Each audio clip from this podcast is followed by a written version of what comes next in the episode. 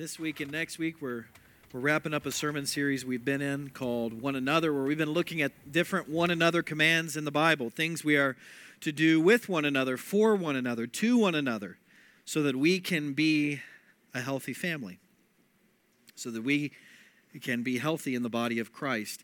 And uh, since there are about 59 of these one another commands in Scripture, I had to narrow it down for this series. And so when I was thinking about this week, I was thinking about which one to preach on. I think Emily and I are going to tag team one of them next week.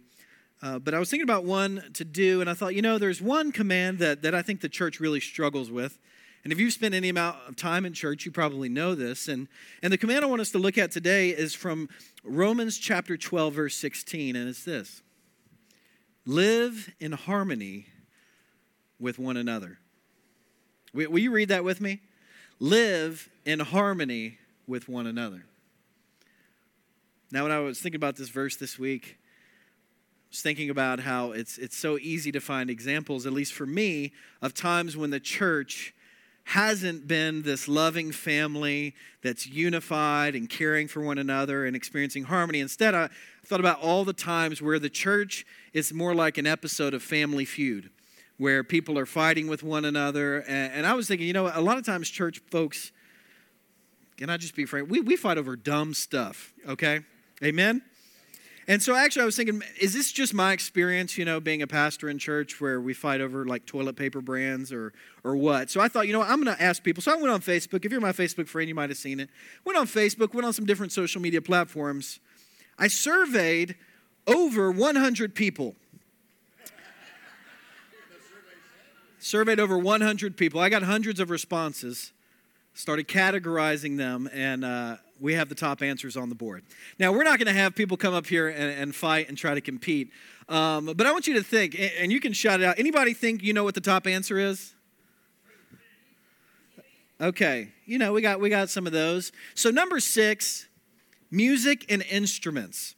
Okay, I don't know if you remember the '90s. If you were in church during what was known as the worship wars, where people were fighting over, you know, is the organ the biblical instrument or is a guitar okay? And can we have drums? And if the drums are too loud, and then, you know, do we need the old songs? Do we need the new songs? And if you're Church of Christ, can we even have instruments, right? Like people have been fighting over instruments and music in church for a long time. That was only number six, okay? Number five, seats or pews. And thankfully, nobody at Harvest Point sits in the same seat each week and gets mad when, when people take their seat. Just kidding, just kidding.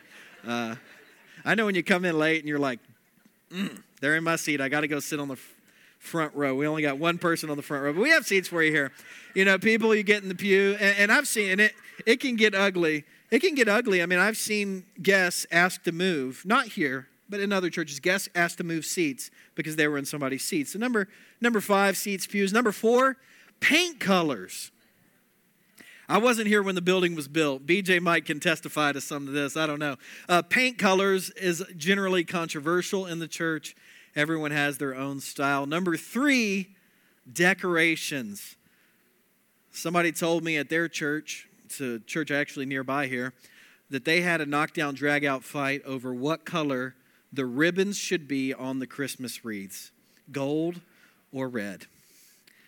Still talking about it decades later. Lots of stuff on decorations, flowers, where should the flower arrangement be, who sponsored, all sorts of stuff with decorations. Number two, food. Food was very high up there. I don't know. Anybody grow up in a church where bringing coffee in the worship space was a sin? Anybody? You know what I'm talking about. And people will call you out on your sins too. So bring coffee in the worship space, the brand of coffee, the kind of snacks, whether to put, somebody said this, whether to put mayonnaise on the buns or put mayonnaise on the side. That was a fight. My aunt told me in her church there was a fight over how to cut the celery for the chicken salad, okay? We're talking about dumb stuff. Number one, Howard, he's a retired preacher. He might can guess number one carpet color carpet color. And that's why we don't actually have carpet here. We wanted to prevent the fight. And so we just said, you know what, no carpet. But carpet color, I, I heard stories about churches splitting over carpet colors. And I mean, you have to laugh, right? You have to laugh at these things because, like, Paul's saying, live in harmony with one another. And here is stuff we're fighting over. But as I was talking with people about dumb stuff we argue over, of course, some people began to list things that, that aren't dumb, more important things that the church has fought over for times. So people mentioned something like, hey, the church has fought over things like the Trinity, which, which is important. People said, you know, the church has fought over baptism and Holy Communion and the nature of Scripture and, and free will and God's sovereignty and, and, and some big things. And it's true, the church, we, we have we've, we've fought over unimportant things. We have fought over important things. And so when I was thinking this week, it was like, man, I'm preaching on this. Like, if we can't agree on carpet color, if we can't agree on carpet color, how are we going to agree on bigger, more important things? I was thinking, like, is there any hope, you know? Is there any hope to live out these words from Paul? And uh, I want to you this morning, I do think there's hope. I don't think it's hopeless. I think there's hope, one, because in Scripture we get some practical wisdom for how we are to live in harmony with one another, how we can do this. And also, I think there's hope because when we believe in Christ, the Holy Spirit lives and reigns in us. And if we will, as we sang, invite the Spirit in, invite the Spirit to fill us, yield to the Spirit's work in our lives, I believe the Spirit will help us live out this biblical command to live in harmony with one another. And the person writing this command and the person who gives us a lot of the, the one another statements, as we've seen in the series, and, and gives us uh, some other wisdom we're going to look at this morning, I mean, he is someone who knew about church conflict. It's the Apostle Paul. I mean, when he's writing to the church in Rome about living in harmony with one another, they were fighting over big stuff how Jews and Gentiles should relate to one another.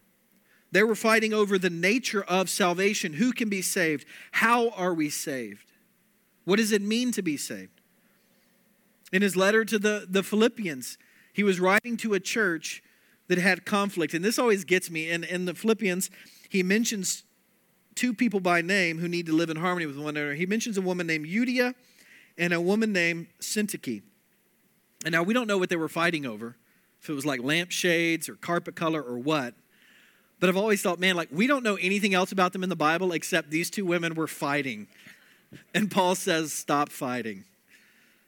He's writing to the church in Philippi. They're divided. And then he, he writes in his letter to the Corinthians some wisdom because they were fighting over a, a lot of things, a lot of big things.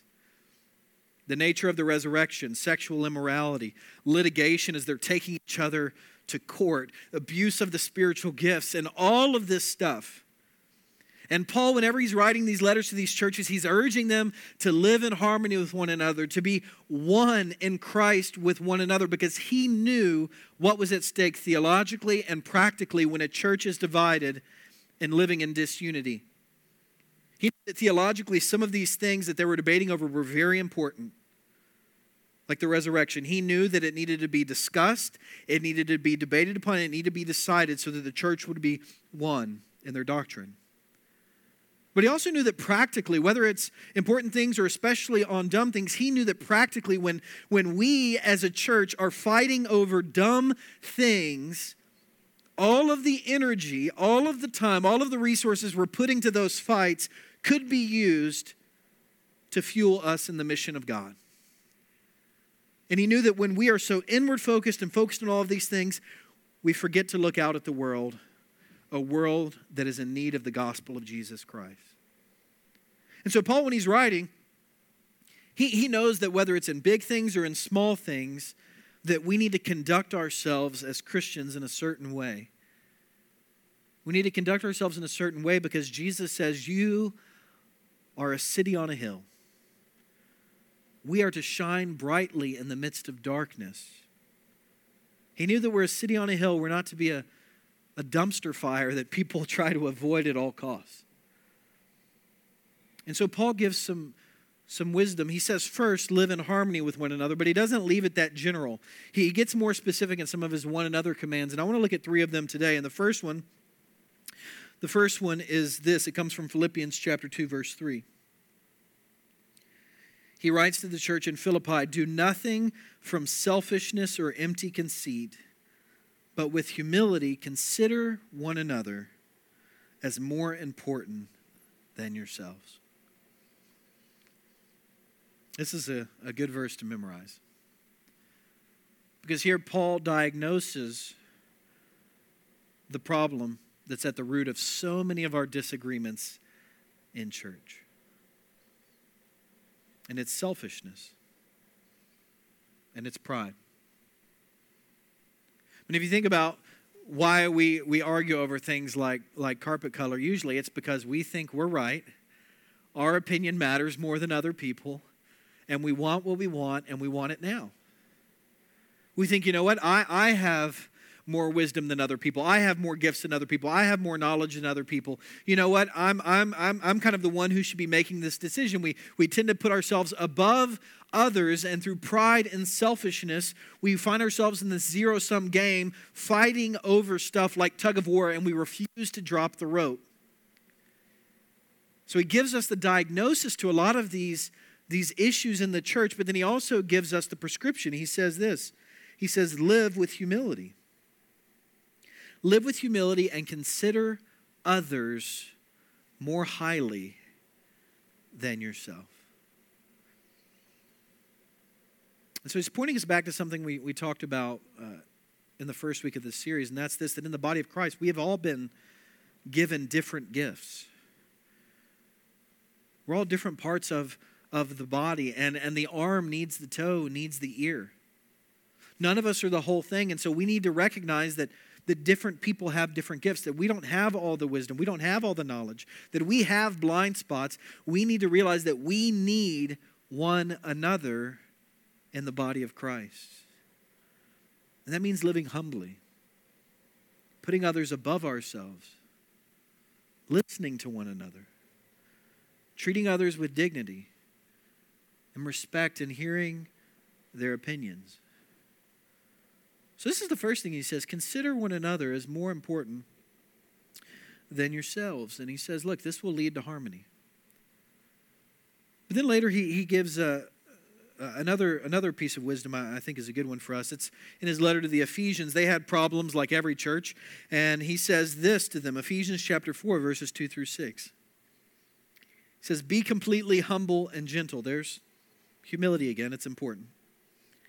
Be completely humble and gentle. Be patient, bearing with one another in love. Make every effort to keep the unity of the Spirit through the bond of peace. There is one body and one Spirit, just as you were called to one hope when you were called, one Lord, one faith, one baptism, one God and Father of all, who is over all, through all, and in all. so he's saying here if we want to point people to our one one God, one Heavenly Father, one Savior, one Holy Spirit. We need to bear with one another in love, and we need to be one ourselves instead of constantly being divided. And this phrase, bear with one another in love, is kind of an interesting one. I, in one commentary, it defined bearing with one another in love like this it said, restraining your natural reaction to odd or difficult people. I like that. Restraining your natural reaction to odd or difficult people. Do you have any odd or difficult people in your life? In your workplace? Raise your hand if you know an odd or a difficult person in this room. I got y'all there. Pointing to spouses and everything. You know, odd and difficult people. I like that. That's what bearing with one another is. He's saying, look, don't just ignore them, don't just cut them off, don't just, you know, put your life together in a way so that you don't have to deal with them. He says, look, in the body of Christ, we don't always get to choose who's in the body. But we're here together and we need to bear with one another and love. And this is very countercultural these days. Because now we live in a culture where it's easy to just click unfriend on somebody you don't like. Anybody in here unfriended somebody? Wow, you want to admit it. Hey, some of y'all will admit it. You can just unfriend them. You're like, I'm done with you. You can unfollow somebody if they don't share if they share an opinion you don't really agree with. You know, now with the internet, it's it's very easy if you're part of a church and you think, man, there's some people that are that are difficult and odd and hard to deal with, it's easy to go to another church, to find one online, or go somewhere else and start attending there, only to find in about one month that there are odd and difficult people at that church and everywhere you go. They keep following you. And if you don't know any odd or difficult people in your life, the chances is that you're probably the odd or difficult person. But he says, bear with one another. Paul, who had dealt with a lot of difficult people, he knew something that we often forget today, and that's this that every person, every odd person, every difficult person, every annoying person, every person that you just don't have chemistry with, every person who, you know, you call them hard to love, whatever label you want to put on them, he knew that every person was created in the image of God. Every person is someone Jesus Christ died for. Every person in the body of Christ has been given supernatural gifts by the Holy Spirit for the upbuilding of the body of Christ.